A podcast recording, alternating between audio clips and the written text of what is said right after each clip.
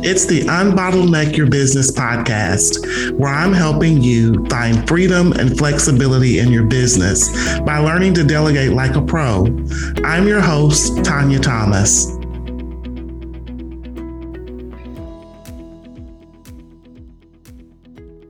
Welcome to another episode of the Unbottleneck Your Business podcast. I am your host, Tanya Thomas, and today we will be continuing our how to work with a virtual assistant series. And today's topic along those lines is how to collaborate with a virtual assistant.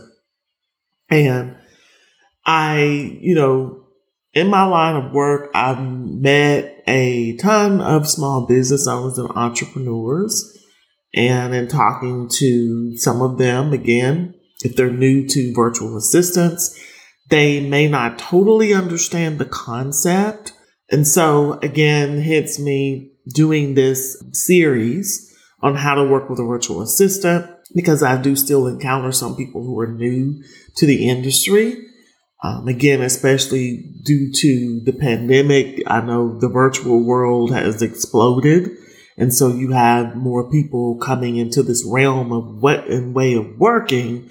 And some concepts are new to them, as is virtual assistants.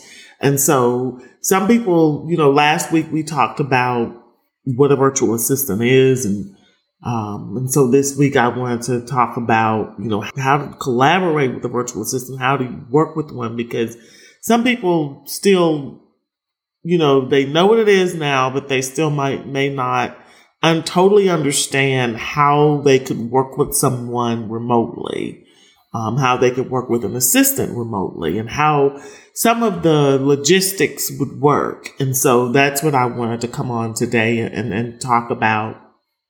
And so I'll start with talking about some of the tasks that you could delegate to an executive virtual assistant.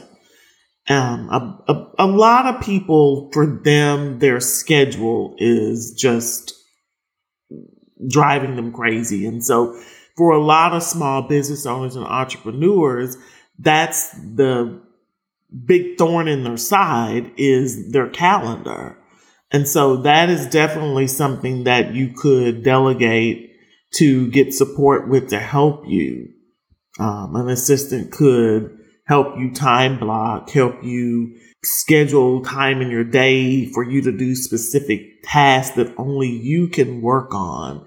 If you're not disciplined enough to time block, then you could have your assistant to do that, and then that's on your calendar.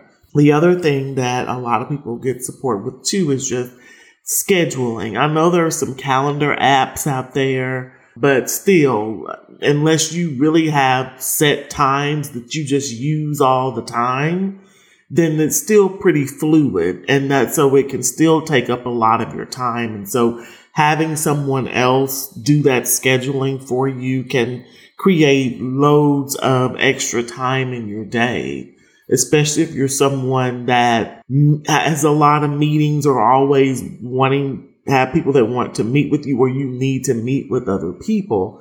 And so doing your your calendar is a big one. And so some people will say, well, how can how does it work? You know, how would someone be able to help me with my calendar. And a lot of people are always, most of the two big systems that people use are Outlook and Google. And so with both of those, you can grant people access to be able to see your calendar. Sometimes, depending on the access that you give, they can just view it or they can actually, you know, put things on it.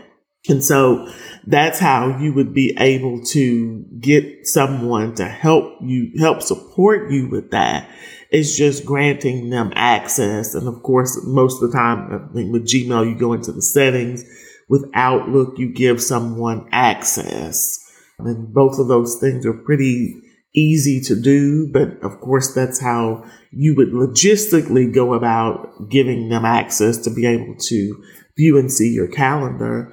Um, the same with email. I think a lot, sometimes a lot of people deal with a bunch of email.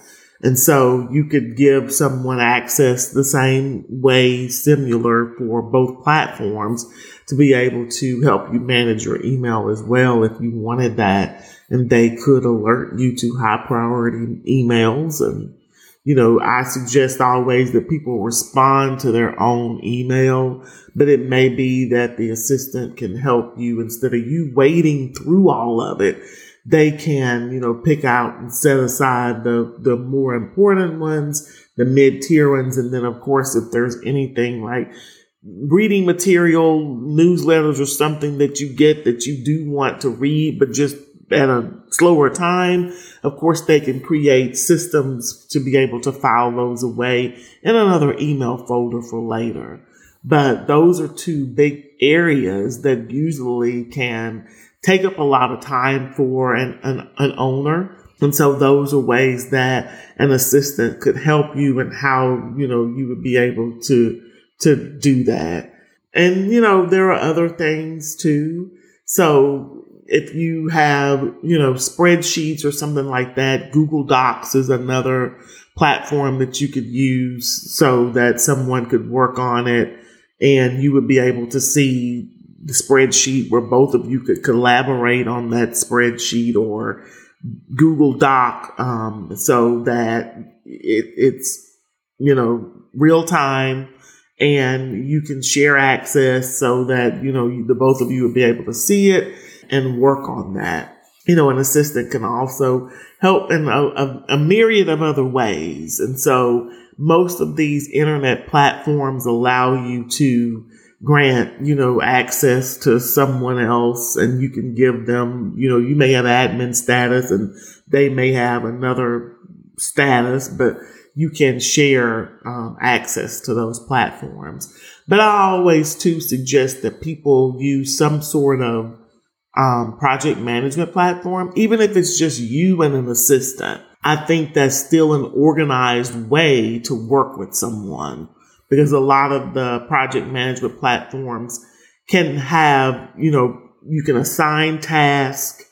Um, you can also share links and things of that nature. Um, so it's just, you know, notes. So you can have notes, you know, that you both have access to and so it's just a, a, a, seamless and organized way to work together. And so I always suggest that that's one good way to collaborate. Again, I mentioned Google Docs, but then you could also use a project management platform and there are plenty of them out there. If you just uh, research project management platforms and then find one that you, that suits you, that you feel like you're comfortable using but definitely utilize that when you are working with an, an executive virtual assistant. And that, you know, hopefully this has been helpful. That's it for today's topic, but I do hope that you have found it to be useful. I think that, you know, working with an executive virtual assistant can be helpful in you gaining more time back into your day and helping you become more organized in your work. So again, that is it for today's topic. But I hope if you found value from this, leave us a review. I would love to hear from you to see what you think of the show. Um, and then also, again, as I say, it helps us get out there so that others can learn about us too. So I look forward to connecting with you and talking with you on the next episode. Thank you for listening make sure you head over to teamdelegate.com forward slash downloads to get my most recent guide on delegating. Also, be sure to share this with a business friend and follow us on your favorite podcast channel